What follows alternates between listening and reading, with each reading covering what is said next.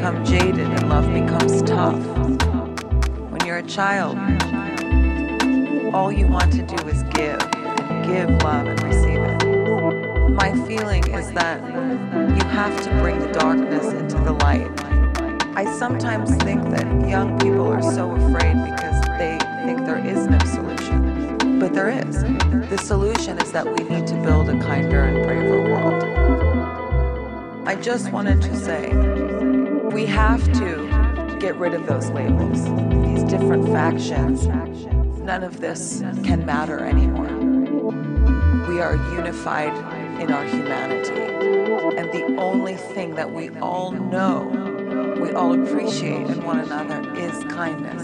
So this has to come before all things, and you must operate relentlessly this way with everything you have.